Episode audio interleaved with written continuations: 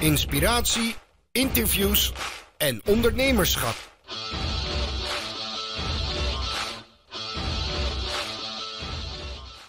Hey Berend, laten we beginnen. Ja. Voor ons vraaggesprekje, ons interview. Ja.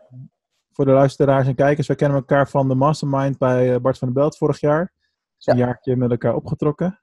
Nu hebben we eerst even voorafgaand bijgepraat, want we zijn alweer 4 maanden na de laatste meeting zo ongeveer. Want zo snel gaat de tijd. Ja.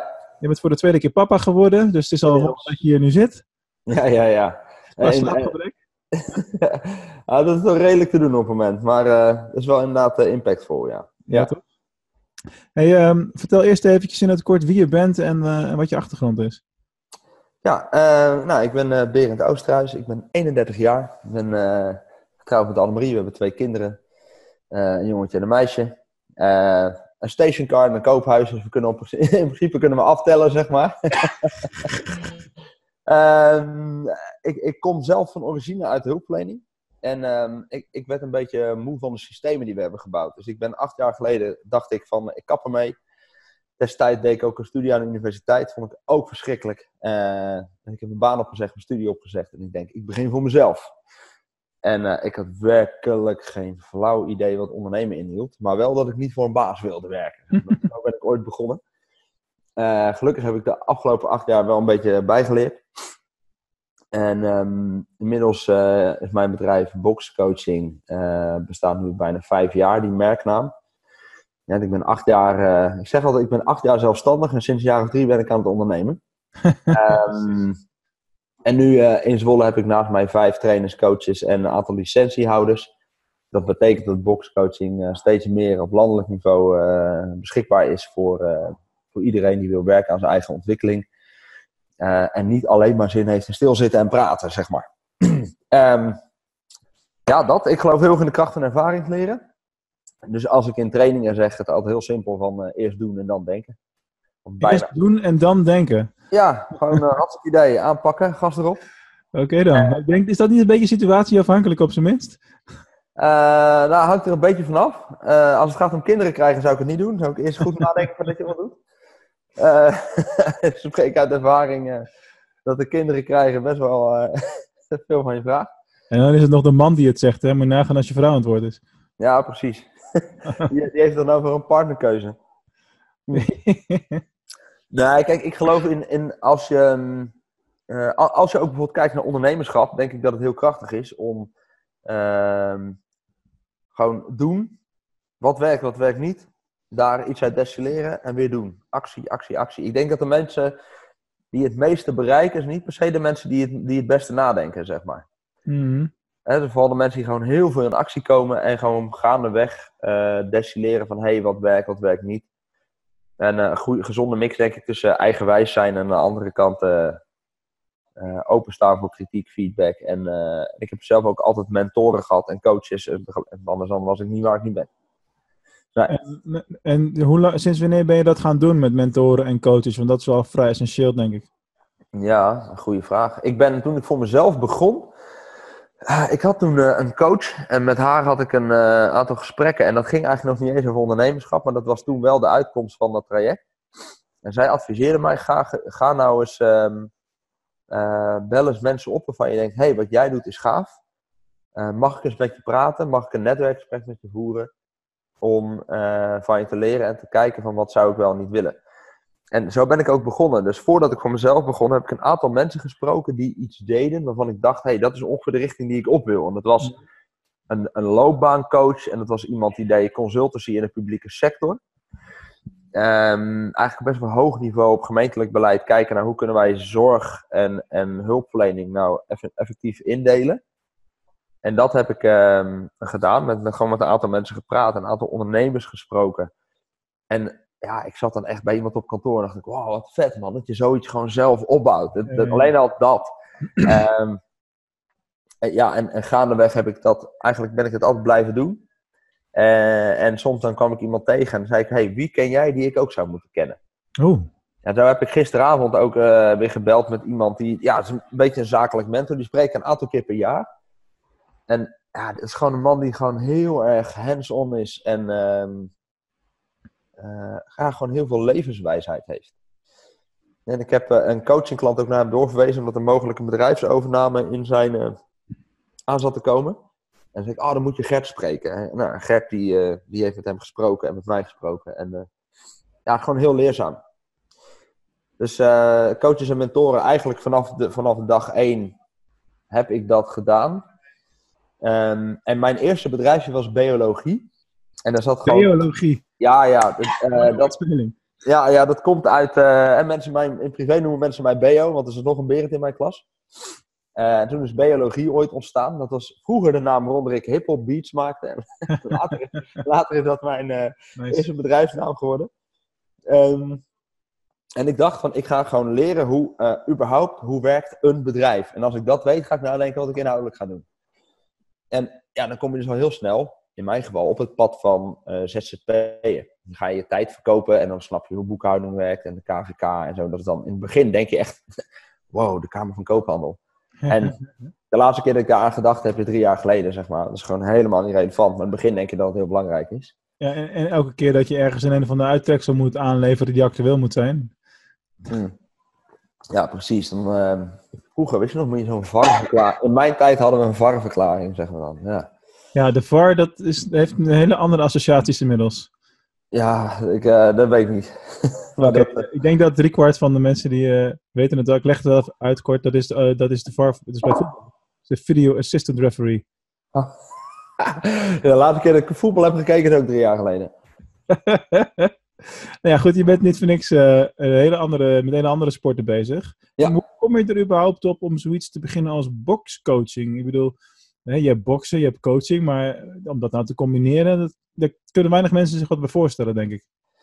Ja, klopt. Dat is een leuke. Want het grappige is dus, dat denk ik dat heel veel mensen het hebben, dat je een soort kokervisie ontwikkelt. Oh. En ik heb zelf... Er staat heel groot bokscoaching op mijn auto. En er kwam ooit een keer iemand langs mijn auto en zei... Jij hebt leuk werk. Ik zei, oh ja joh, wat doe ik dan? En jij coach boksers. Ik dacht, kut. Dus het is inderdaad minder logisch voor normale mensen dan voor mij. Maar het is eigenlijk zo gekomen dat ik heb hulpverlening gestudeerd. En eigenlijk vind ik bijna niks zo fascinerend als mensen. Ja, en even oneerbiedig gezegd is de mens een super interessant object om mee te werken. Als je kijkt hoe gelaagd mensen zijn en wat ik heel gaaf vind om te zien is tot hoeveel mensen in staat zijn. Dat vind ik echt heel gaaf om dat te zien. En ik kwam uit hulpverlening en dan ga je dus al kijken naar hoe kunnen we mensen helpen om zo goed mogelijk deel te nemen aan de samenleving. En ik werkte bij Justitie en Jeugdzorg Plus. Maar ik werd niet zo gelukkig van werken in dat systeem. Dus ik dacht, ik begin voor mezelf. Nou, dat. Ik ben op mijn 18e ben ik echt begonnen met vechtsport. En ik wou dat eigenlijk altijd al. Maar mijn ouders zeiden, moet je niet doen. Word je agressief. Maar dat was helemaal niet nodig, want ik was wel agressief. Dus ik was een temperamentvol mannetje, zeg maar, als kind. En... Ik heb gewoon op de mat... Ik heb gezien wat het bij mezelf doet. Ja, dus ik heb echt gedacht... Wow, ik ben dus heel sterk. En dan had ik eigenlijk... Ik had nooit door hoe sterk ik eigenlijk was. En ik denk dat heel veel mensen dat in hun dagelijks leven niet beseffen... dat ze misschien maar, of weet ik veel, 40% van hun potentieel leven. En veel meer in zich hebben dan ze durven dromen. Ik zag dat gebeuren in de mat. Dus in de trainingen, in vechtsport... En denk ik, maar als we nou menselijk gedrag en die leerervaring van vechtsporters bij elkaar kunnen brengen, volgens mij heb je dan een heel krachtig middel voor coaching en het begeleiden van mensen. Ja. En ik heb ook een tijd getraind met een vechtsporttrainer die ook zoiets deed. Dus die deed ook wel eens wat in het bedrijfsleven.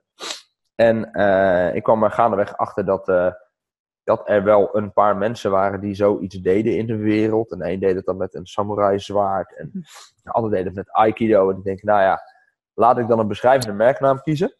Dus bokscoaching, in mijn beleving, zegt wat het doet. Ongeveer. Het hangt een beetje van je referentiekader af, hè? Ja, daar ben ik zo ook achter gekomen. Ik ben ondernemer en gewend om met coaches te werken. En iemand die vechtsport doet en consument is, niet zo snel jouw klant zal zijn. Je zou waarschijnlijk inderdaad eerder denken aan het coachen van boxers. Ja, precies. Dus dat was een interessante denkfout. En ik heb dus ook heel lang getwijfeld, moet ik niet iets aan die naam doen? Is mijn concept wel sterk genoeg? Ik heb echt gedacht van, ik moet het breder trekken naar ervaringsleren. En dan ga je bijvoorbeeld zeilen en dan ga je het met elkaar hebben over alle zeilen bijzetten, welke koers zetten we uit en windrichting, et cetera. Kun je van alles mee maken. En dus kun je metaforen trekken uit ervaringsleren en dat dan met boksen doen en met zeilen en met hutten bouwen en met iets militairs doen, weet je wel, allemaal dat soort... Maar uiteindelijk zat het probleem helemaal niet in of het concept wel of niet goed was, maar in het vermarkten ervan. Mm. Ja, dus zoals Bart van den Belt dat zegt, in zichtbaarheid. Dus het gaat niet zozeer over een nog beter plan bedenken, maar gewoon zorgen dat mensen weten wie je bent. Ja, ja. Dus de combinatie boksen en coaching was voor mij eigenlijk super logisch, want daar, dat is toch allebei heel leuk, dacht ik. En zo is het eigenlijk ontstaan. Het zijn gewoon twee dingen waar ik heel warm van word. We spraken net al even. Ik heb de afgelopen 2 weken 9 trainingen gegeven. Vanavond geef ik training nummer 10 in 2 weken tijd. Variërend van een dagdeel tot 2 uur of zo. Hè? Ja, en een dag. En soms sta ik dus gewoon serieus 5 keer per week met een flip over en een stift weer hetzelfde modelletje te tekenen. Ik sta weer dezelfde oefeningen te doen. Maar het zijn altijd andere mensen. Dus er gebeurt altijd iets anders in de groep die voor je neus zit. Ja. En ik blijf dat mateloos fascinerend vinden. Dus wat gebeurt er zodra je mensen bokshandschoenen aantrekt? Dat is echt heel leuk. Ja. Maar goed, als jij zelf zoveel trainingen geeft, dan loop je jezelf voorbij. Hè? Je bent net weer vader geworden. Hoe combineer je dat dan op een goede, gezonde manier? Want zeg je ook wel eens nee tegen een aanvraag dan, zeg maar? Zo min mogelijk. Want een van mijn allergieën naar een van de dingen die ik jammer vind aan het reguliere hulpverleningssysteem, is dat als mensen kiezen voor coaching, of in ieder geval het accepteren of zelfs het vragen van hulp, dan moet je een mega grote drempel over. Mm-hmm. Want zodra ik hulp ga vragen, moet ik eigenlijk erkennen, ik heb een probleem. Ja. En dat is heel moeilijk voor mensen. Want je moet echt ik noem dat dan altijd, je dekking laten zakken, je laten raken, je kwetsbaar maken. En als je dat doet, dan kan het zo zijn dat je vervolgens 4 weken of 6 weken of 3 maanden moet wachten. Nou, dat wil ik dus voorkomen. Dus zeg ik wel eens nee tegen aanvragen? Ja, natuurlijk zeg ik wel eens nee tegen aanvragen. En het veel delegeren naar het team. Dus inmiddels zit er een heel team omheen, gelukkig. Dus we hebben iemand die de content marketing doet. We hebben iemand die telefoon opneemt, de e-mail beantwoordt, de sales, de facturatie, de offerte. Dus een groot deel van de achterkant van de organisatie gelukkig van me overgenomen heeft. En toen zij was begonnen, Annemieke, dat is echt onze held. Toen zei Jacob, een van mijn collega's, die zei tegen mij... hey Berend, ik heb nu pas door hoeveel jij altijd deed. En dacht ik, dankjewel. Ja. Precies. Dat zie je dus niet. Omdat ik dat allemaal achter de schermen aan het doen was. En ik denk, een van de dingen die ik in bijna elke training vertel, is dat balans kent 3 voorwaarden. En een van die 3 voorwaarden is het richten van je aandacht. Dan vraag ik wel eens, wie maakt er wel eens een to-do-lijstje? Dan zie je al die mensen zo kijken, die kijken elkaar aan, van vraagt hij dat nou echt? Natuurlijk maak ik to-do-lijstjes. Oké, wie maakt wel eens een niet-meer-doen-lijstje? Dan is dat even stil, dan denken mensen, nee, eigenlijk niet. Maar focus gaat volgens mij net zozeer om bepalen wat je wel doet. En dus ook bepalen wat je niet doet of niet meer hoeft te doen. En ik denk dat zowel mijn kracht als mijn valkuil is dat ik een harde werker ben. En de valkuil daarvan is dat je dus altijd hard blijft werken en niet anders gaat denken. Mm. En als er dan meer werk binnenkomt, ga je gewoon nog harder werken. Want ja, hard werk dan komt er nog en dan ga je nog harder werken. Tot het moment dat ik dus op een gegeven moment letterlijk 110 ongelezen e-mail in mijn inbox had. Met echt mensen die een aanvraag deden. En zeggen, hallo, we willen graag een training met je doen. Waarom reageer je niet? Oh. Heftig. Dat was een moment om een... Dat breekpunt om echt te zeggen van... We gaan een VA inschakelen. Ja. Nee, maar het team groot maken? Of was dat al eerder? Sorry. Want je hebt natuurlijk een tijdje solo gewerkt. En toen heb je dat team opgebouwd. Ja. Was dat het breekpunt of was dat al daarvoor? Nou, dit was het punt waarop ik wist, ik moet gewoon iemand voor de achterkant aannemen. En als ik heel eerlijk ben, zit zeg maar in die valkuil van die harde werken, zit ook een beetje de atlas, hè, van leg de wereld nou op mijn schouders en ik zal hem dragen. Ja. En zorgzaamheid naar het team toe. En ik had dus de neiging om een bedrijf, ik had eigenlijk een bedrijf gecreëerd met op dat moment 3 andere trainers en coaches. En eigenlijk deed ik alle shit, zodat iedereen tof werk had. Dus ik deed de achterkant organiseren, plannen, offereren. Ik deed alles. En trainingen geven. En dan ook nog met de mensen proberen om een beetje strategieën uit te zetten. Waar staan wij eigenlijk voor met z'n allen? En dat ging allemaal best oké, als je maar gewoon heel hard werkt. Maar... en dan loop je tegen je eigen grens aan. Dan loop je er tegenaan dat je dus, ja, dat er maar 24 uur in de dag zit. Ik werk 4 dagen, want ik wil graag 1 dag thuis zijn, omdat ik het vaderschap het meest belangrijk vind wat er is ongeveer. En voor mij betekent dat 4 dagen werken, hè. Wat dat voor een ander betekent, daar oordeel ik niet over. Maar voor mij betekent dat 1 dag thuis zijn. Ja. En dat houdt gewoon ergens op. En het is echt een... Ik moest dus afscheid nemen van de atlas. Ik mocht de wereld van mijn schouders afflikkeren. En een hele belangrijke was, ik mocht afscheid nemen van de overtuiging van een echte vet doet alles zelf. En dat is ook een beetje de vechtsporter, hè? Gewoon pijn lijden, incasseren, niet zeuren en doorwerken, zeg maar. Ja, maar dat heeft ook wel met stereotypen te maken. Want op het moment dat jij zegt, er is een beeld van een echte vent doet alles zelf. Mm-hmm. Dan denk ik altijd aan klussen in huis. Als iemand van de familie meeluistert, dan liggen ze nou waarschijnlijk ongeveer krom. Ja.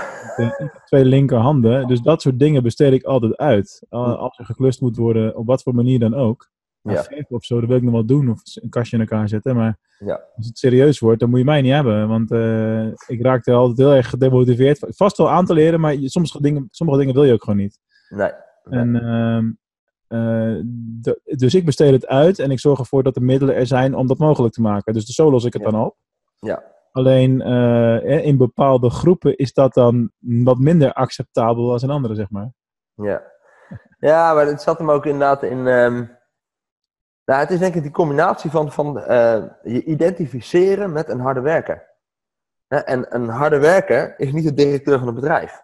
Een directeur werkt wel hard, maar die identificeert zich niet met stereotype harde werker. Nee. En dat is dus behalve afscheid nemen, dus kiezen wat je niet meer doet. Dus je vraag was eigenlijk, als ik hem vertaal, hoe blijf je in balans? Dat is voor mij focussen en dus bepalen wat ik niet meer doe.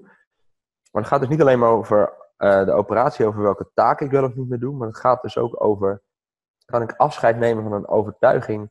Misschien zelfs van een identificatie. Wie ben ik als ondernemer? Ja. En dat is altijd een...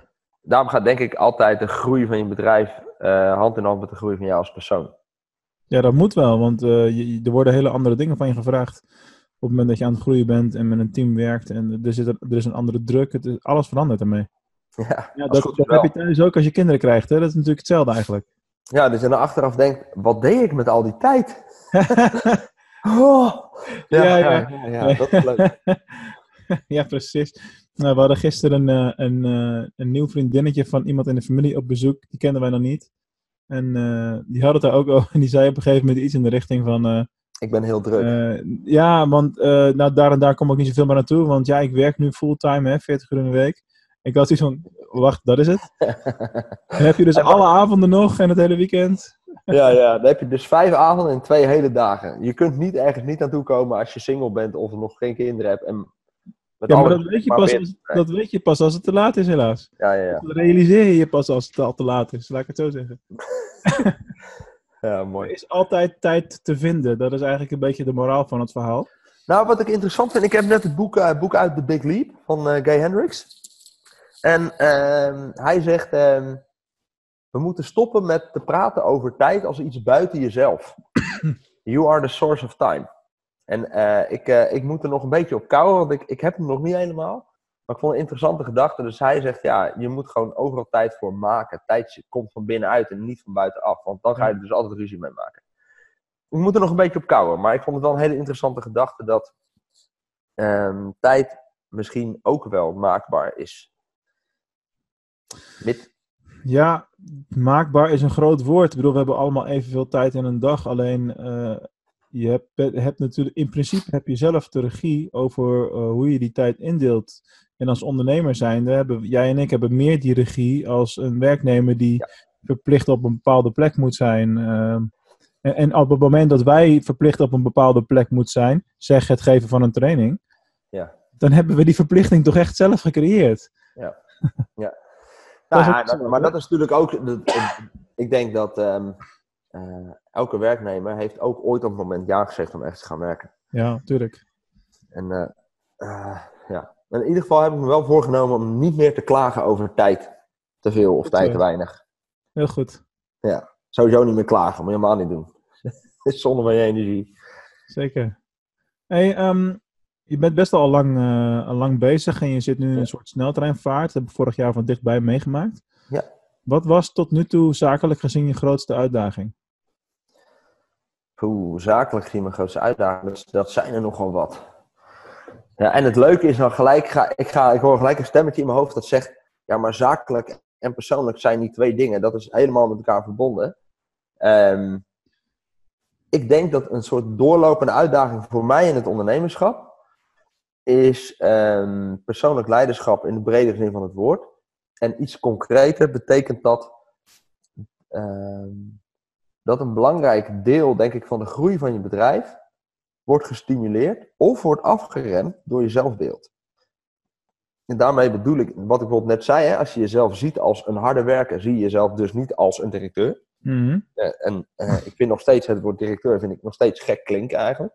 Want eigenlijk zeg ik daarmee, ik ben directeur van mijn bedrijf. Ja. Maar dat is gewoon wat het is. Het is een, denk ik, constante uitdaging om je zelfbeeld te blijven ontwikkelen. Dus het liefst niet arrogant te worden of zo. En daar heb ik word ik helemaal allergisch van. Maar wel, ik heb dus heel lang een soort overtuiging gehad van, ik doe maar wat als ondernemer. Ik doe maar wat. En als ze echt zouden weten hoe het zit, dan val ik door de mand. Dat gevoel heb ik heel lang heel sterk gehad. En dan zeiden mensen tegen mij, maar je hebt toch een huis gekocht van je eigen bedrijf? En zei ik, ja, maar. En dan is er altijd een verhaal. Er is altijd een verhaal om jezelf kleiner te maken dan je eigenlijk bent. Ja, maar dat herken ik wel. Ik heb dat ook nu met 3 man bijvoorbeeld hem op de loonlijst en een omzet die structureel hoger ligt maandelijks als een jaar geleden. Ja. Je hebt dat nog steeds, weet je wel, van ja, als dit, dat en dan en onzekerheid. En je blijft er altijd wel mee bezig. Dat is gewoon onderdeel van het verhaal van het ondernemerschap en de verschillende vormen van verantwoordelijkheid die je hebt. Ja. Ja, en kijk, ik vind de uitdaging zit hem denk ik in om dat je gezond blijft groeien. En dat de groei van je bedrijf gelijk oploopt met de groei van je karakter. En als je karakter eigenlijk zich niet mee ontwikkelt met het bedrijf, dan zie je mensen die gewoon hele rare dingen gaan doen. En dan komt er heel veel geld binnen, dan maken ze alles weer op. En, of ze gaan... ik vind bijvoorbeeld een heel ongezonde karakterontwikkeling is dat mensen te hoog van de toren gaan blazen. Ja, ja, ja. En af en toe dan zie je mensen, zeg maar, dan zie je ze ontwikkelen van start ze een ondernemen en dan gaat het goed. En dan gaat het heel goed. En dan hoor je ze overal vertellen over hoe fantastisch het wel niet gaat, zeg maar. Mm. Dan denk ik altijd al, ja, ik word daar een beetje kriegel van. Ja, ja, ja. Dus een constant doorlopende uitdaging in het ondernemerschap voor mij is, hoe hou je je karakter gezond in die zin dat je altijd een bepaalde mate van bescheidenheid blijft houden. En tegelijkertijd jezelf niet kleiner maken dan je bent. Het niet kleiner doen dan het is. En voor de rest, ik heb heel veel kleine uitdagingen, grote uitdagingen. Elke keer dan, het is een soort van, de ene keer ben je bezig met, hey, hoe krijg je genoeg werk binnen? En dan groei je door en dan denk je, hoe ga ik eigenlijk al het werk waarmaken? Ja, en dan slip je dicht en dan, oké, dan moet er weer iets uitbesteed worden. En op wat ik een hele, best een lastige besluitvorming vind, is op welk punt ga ik wat uitbesteden. Ja, maar dat is deze fase in je bedrijf is wat dat betreft het moeilijkste, want je hebt de meeste groeipijn. Ik zit daar zelf ook middenin en dat is gewoon, het is heel moeilijk om te bepalen wanneer, wat, op welk moment. En ook af en toe een stapje terug durven te doen, gewoon omdat je bepaalde ontwikkelingen ziet. Ja. En wij hebben nou bijvoorbeeld een pauze van 3 maanden met onze VA. Ja, ik dan eigenlijk vooral. Nou, dat is een flinke kostenbesparing. Ja. Ik zou sowieso een maand op vakantie gaan. Ik zeg van, nou, we doen het 1 maand daarvoor en 1 maand daarna doen we dat ook. Want ik zie de ontwikkelingen supergoed gaan. Maar ik zie ook vakantiegeldmaanden komen eraan, extra heffingen, allerlei andere kosten die 1 keer per jaar terugkomen. Ja. Dus ik ben nu iets meer als in het verleden. Want het is best een rare beslissing, want daardoor moet je tijdelijk weer iets harder zelf aan dingen trekken. Ja. Maar in het verleden zou ik dat niet gezien hebben en mezelf op kosten gejaagd hebben. En nu komt de winstgevendheid niet onder druk te staan. En dat is primair het belangrijkste om te blijven realiseren natuurlijk. Ja. Je maakt soms ook beslissingen op basis van regeren is vooruitgang. En dat geldt voor ondernemen natuurlijk net zo. Ja. Je had mij een jaar geleden echt niet moeten vragen wat ik 4 maanden daarna... hoe ik dan voor zou staan aan de kostenkant. Ja, wel aan de omzetkant, dat hield ik altijd wel in de gaten. Ja. Aan de kostenkant moet je er ook echt bovenop blijven zitten, dat je niet gaat lopen lek aan allerlei kanten. Nee, maar dat is een... dat moest ik heel erg gaan wennen inderdaad, ook in het begin. Van, dus met groei komen ook inderdaad structureel hogere kosten. Ja. En gewoon dat je gewoon, nou, structureel 10.000 euro kosten per maand hebt, bijvoorbeeld. Dat ik echt dacht, wow, en dan moeten dus ook, ja, dat ik echt een paar keer mijn ogen knipperen. En dan moeten echt hele grote bedragen op je lopende rekening staan, wil je gewoon alles kunnen betalen. Ja. Ja, wist ik veel, was allemaal nieuw. En inderdaad, iets van financieel management, je liquiditeit in de gaten houden. Kan ik alles nog betalen op tijd. Ik heb laatst een keer een tip, volgens mij van Sandra gekregen. Sandra, dat je een btw-rekening hebt. En dat ik bijvoorbeeld elke 2 weken, of het liefst elke vrijdag, check ik. Klopt dat btw-saldo nog met mijn boekhoudpakket? En als het saldo niet klopt, dan ga ik bijboeken. Dus elke keer schrijf ik een beetje bij. Dat is super verstandig. Dat is... We hebben het in de mastermind denk ik ook wel een keer over gehad. Dat is ook wat ik begin vorig jaar ben gaan doen. Dat is het vanuit het Profit First model. Ja. Dus toen ben ik naar de Knap bank gegaan. En heb ik iets van 5 rekeningen of zo geopend. Ik zit bij Knap, Hè? Ik zit ook bij Knap inderdaad. Ja, precies. En daar heb je, weet ik veel, BTW inderdaad. Een aparte rekening. Reservering, salarissen. Ja. Winst apart, kosten apart en ontvangsten apart. Dus dat geeft gewoon, maar dat is ook een onderdeel van het groeiend succes, want daardoor wordt je financieel management makkelijker en heb je gewoon altijd sneller in beeld hoe je er echt voor staat. Ja, dat is wel heel herkenbaar, want weet je, heel lang was ik ZZP'er. Dus heel simpel, er komt geld in, er gaat geld uit, is winst, ik betaal belasting, iedereen blij. Top. Nou, dat is een prima model als je je tijd verkoopt. En als je je tijd dan goed verkoopt, dan hou je daar een prima boterham aan over. Ja. En toen ging ik na het eerste jaar werken met een team. En mijn omzet was hoger dan ooit. En ik had het slechtste jaar in 3 jaar gedraaid qua winst. Ja, maar dat zie je natuurlijk heel vaak op dat punt. Omdat je moet eerst überhaupt leren hoe dat werkt met hogere vaste kosten. En loonheffingen, dat is heftig en dat soort shit allemaal. Ja. Betalen. Huh? Oh ja, betalen. Oh ja. Ja. Mooi. Maar uitdagend ondernemerschap. Je zelfbeeld. En dat je... Ook wat ik ook zo'n ding vind, is zeg maar de realiteit en je competenties met elkaar matchen. Dus soms dan ga je iets creëren of iets bedenken en dan denk je, oké, we beginnen ermee. En dan along the way denk je, oh shit, ik heb deze en deze vaardigheden nodig. Dat wist ik niet. Mm. En er is een soort uitspraak over van ondernemerschap is van een klif afspringen en in de lucht een vliegtuig aan elkaar bouwen, zeg maar.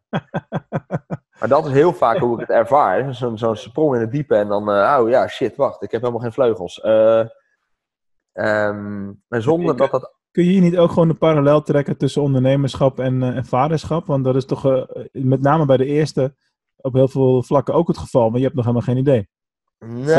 Dat wordt nou makkelijker hoor, bij het tweede, kan ik je wel zeggen. Ja, dat vond ik wel inderdaad makkelijker. Een groot voordeel. Ik heb wel een pedagogische opleiding gedaan, dus ik snap zeg maar iets over ontwikkelingspsychologie.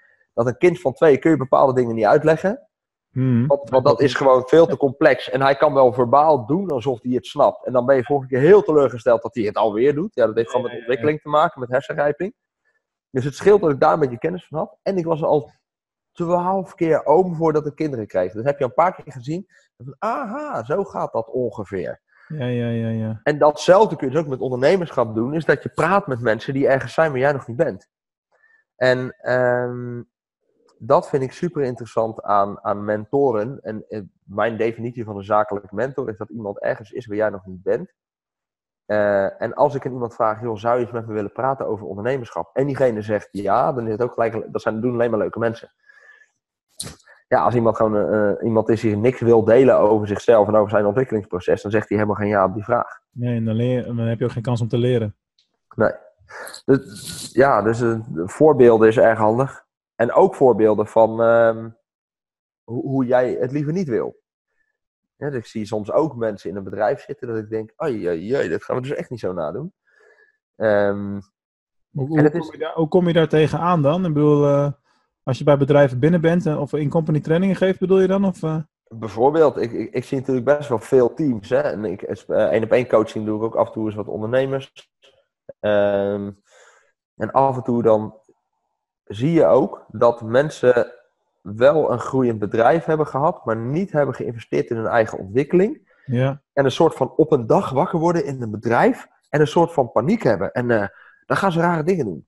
Dan gaan ze tegen iedereen zeggen, wil jij bij mij het bedrijf? Of wil jij bij mij het bedrijf? Of jij moet even goed naar... Dan worden ze onrustig, zeg maar. Mm. En dus als ik daar naar kijk, dan denk ik, aha, dat ga ik dus niet doen. Dankjewel voor dit indirecte advies. Blijf altijd werken aan je eigen ontwikkeling. En dat kan via training, coaching, seminars, whatever. Ik heb mezelf opgelegd om per jaar 10 non-fictie boeken van kaf tot kaf te lezen. Nice. Want het pareltje... Dat is een mooie essentie die je daar zegt, van kaft tot kaft. Ja. Ik betrapte mezelf er vorig jaar op dat ik zeker 6 van die boeken ben begonnen, maar misschien heb ik er 1 afgemaakt. Precies, en dat heeft voor mij een aantal dingen. Ik was er nog over aan het appen met een vriend van me vanochtend. Het heeft voor mij met een aantal zaken te maken. En 1 is, het pareltje kan op pagina 183 staan. En dan mis je die omdat je halverwege stopt. Hè? Dus de hele mooie wijsheden staan niet per se in de eerste 3 hoofdstukken. En het gaat voor mij ook over een principe kwestie, dat ik mezelf iets opleg en dat dus ook ga doen. Dus trouw ben aan de belofte die ik mezelf maak en de verplichting die ik mezelf stel. Dat is goed persoonlijk leiderschap. Ja, maar het is wel lastig. Maar gelukkig was ik deze week 2 keer om 5:30 wakker en sliep iedereen nog, kon ik rustig een uurtje lezen. Dus ja, precies. Ja te gek, man. Hey, laten we heel klein beetje inzoomen op marketing. Dat vind ik natuurlijk altijd extra leuk. Wat is nou voor jou het online marketingmiddel wat je echt niet zou kunnen missen? Zo, heb je even. Ik ben nu bezig met een nieuwe social media campagne. En tot op heden heeft dat wel wat opgeleverd. Maar hoe zeg je dat netjes? Ik ben er nog niet echt warm van geworden. En het is niet dat ik denk, wow, de kosten per lead is echt fantastisch of zo. Dus tot op heden heb ik daar nog niet echt heel veel uitgehaald. Maar ik heb het ook nog nooit echt serieus ingezet. Ik heb ooit een keer een campagnetje gewoon gelanceerd en lekker laten rollen. En dan komen af en toe wat coachingklanten uit en dat is prima. Maar voor mij zijn landingpages echt heel essentieel. Oké, maar hoe stuur je mensen naar die landingpages? Want ik weet dat je daar veel mee werkt. Ja. Je hebt over sociale media, die doen nog niet zoveel als dat je had gehoopt of gewild. Nee. Dat hoor ik over het algemeen echt bovengemiddeld vaak binnen Klein MKB sowieso. Ja. Dus er wordt altijd Hosanna gepraat over Facebook adverteren, maar ik heb ook wel eens mijn bedenkingen over de effectiviteit daarvan. Laten we het zo formuleren. Ja. Maar als je landingpages goed werken, hoe krijg je nu het verkeer dan? Ja, ik schrijf alle pagina's gewoon via, of laat ik doen, gelukkig tegenwoordig. Ja. Gewoon heel simpel, Yoast SEO aanhouden. Gewoon de checklist, check. Keurig doen. En gewoon achterlijk veel produceren. En blogs schrijven die dan weer verwijzen naar die pagina, zodat zodat je een web krijgt. En gewoon relevante content. Kanalen dus. Gewoon smerig. Maar dus je komt organisch binnen veel. Alleen maar. Ik heb 1 Facebook campagne en daar gaat €150 per maand in op dit moment. En voor de rest is alles organisch. En wij zitten nu op 4000 unieke bezoekers per maand. Wauw. Ja, alleen maar landingpages en blogs. Lekker man. En ik heb nu een aantal video's opgenomen. En ik heb een paar wat gelanceerd laatst. En daar wil ik eigenlijk ook gebruik van gaan maken. Om te kijken, als ik die nou ook weer ga laten verwijzen in de pagina's, komt dat dan ook meer? En soms dan heb je zoekwoordenonderzoek gedaan. Op basis daarvan SEO, stukken schrijven. En ik heb gewoon, toen ik ZZP'er was. En ik heb altijd de droom gehad. Ik wil graag iets bouwen dat groter is dan mijzelf. En als je naar me vraagt waarom, weet ik veel. Vind ik gewoon tof. Ja, het idee, daar gaan mijn ogen van glimmen. En nu heb ik een team om me heen en heb ik supermooie mensen met wie ik mag werken. En het feit dat ik niet alleen dat we onze gasten, zoals we mensen die hier komen, ik vind klant klinkt wat plat, maar onze gasten, de mensen die we mogen bedienen, die mag ik helpen, maar ik mag er ook zijn voor mijn team. En daarmee heb je volgens mij een hele mooie getrapte invloed. Ja, getrapt als in, niet getrapt en kickboxen. Ja, daar moet jij wel mee uitkijken met die uitspraken natuurlijk. Even voor de mensen die luisteren. Berend deed op beeldscherm een trap na. Als in niet schoppen, maar als in een looptrap, voor de duidelijkheid. Precies, ja. Dus tot het moment dat ik op het punt was dat ik inderdaad dat altijd geambieerde team had, heb ik gewoon, ik heb de zakelijke Success Academy gedaan en daar zeiden ze landing pages. En dan dacht ik, oké. En dan heb ik gewoon vanaf dat moment 1 tot 1,5 dag per week gewoon zitten produceren. En ik ben helemaal geen content. Dat is dan gewoon de essentie, want dat is misschien wel een mooie round-up van de essentie van je verhaal. Je had het in het begin ook over, je moet gewoon meer gaan doen en minder in het denken blijven zitten. En dit is ook een goed voorbeeld van iets van, weet je, iedereen krijgt hetzelfde advies, maar misschien 1 op de 100 voert het er daadwerkelijk helemaal uit. Ja, en dat snap ik niet zo goed. Ik ben denk ik ik ben redelijk eigenwijs, anders denk ik ook niet dat je ondernemer moet worden als je niet een beetje eigenwijs bent. Maar ik dacht gewoon, oké, deze gast, Bart, hij zit erop, op ondernemen. Dit jaartraject duurt een jaar. Ik ga gewoon een jaar lang alles doen wat hij zegt. En als het dan niet werkt, ga ik daarna weer eigenwijs doen. En toen heb ik gewoon een jaar lang gewoon zo'n soort van, als het braafste jongetje van de klas, mijn huiswerk heel goed gedaan. En op een gegeven moment, ik heb nu dus een probleem, daar gaan wij nog op een ander moment even over doorpraten. Maar mijn zoekwoorden zijn op. Aha. Ik heb 4 landingpages per maand worden geproduceerd. 1 per week, al 1,5 jaar. Dat betekent dat, weet ik veel, ik denk dat ik 100, 150 landingpages heb. Ja, maar hoeveel, ik zal het je even makkelijk maken. Ja. In dit geval, want er is een oldschool techniek die schijnbaar nog steeds werkt. Ik heb daar vorige week voorbeelden van gezien op de hand. Ja. Bij iemand aan wie ik lesgeef, zeg maar. En, die hadden website maken en zo. En dat hebben ze dan met alle plaatsnamen gecombineerd in hun regio. En dat leverde hartstikke veel aanvragen op. Ook in 2019. Lijkt een onwijze oldschool techniek. Dus bokscoaching in Zwolle, Amsterdam, Rotterdam. Noem het hele shit maar op. Coaching Zwolle, teambuilding Amsterdam, teambuilding Rotterdam, teambuilding Arnhem, teambuilding check. Dat. Teambuilding Zwolle zijn we goed vindbaar op trouwens. Als het goed is. Nice. Mag ook wel. Maar goed, daar kun je nog een aardig end mee vooruit. Maar dat kun je natuurlijk ook gewoon door een stagiair laten doen. Dat is wat tijdbesparende, zeg maar. Top idee. Ja, we hebben gelukkig een contentmarkt hier. Die kan dat wel maken. Maar, nog beter. Ja. Toch man. In ieder geval goed om te horen dat het zo lekker loopt. Ja. We gaan naar het slotstuk van het interview. Ik heb nog 2 vragen voor je. Cool. De laatste, dat is de standaardvraag. Het is eigenlijk een schande dat je die niet kent, gezien dat je mij 1,5 jaar al volgt. De aap komt uit de mouw bij Berend. Hij heeft korte mouwen, helaas. Korte mouwen, grote aap, ja. Ik heb ook naar de show geluisterd, ik snap er niks van. Sorry. Ik zet je heel graag helemaal niet voor het blok. Maar dat voor mooie mensen dan daarna beloven, ik ga nou echt luisteren. Dat doen ze natuurlijk nooit. Ja, nu voel ik me zo lullig. Op zijn minst jezelf terugluisteren, denk ik altijd maar. Ja. Hey, even terug naar jou. Bokscoaching. 5, 6 jaar onderweg op die naam. Ja. Flinke groeistappen gemaakt. Ja. Waar sta jij over 3 jaar? Ben jij dan nog zelf in de organisatie bijvoorbeeld? Of zou dat een punt kunnen zijn dat het een organisatie is die zonder jou kan functioneren? Ja, mooie vraag.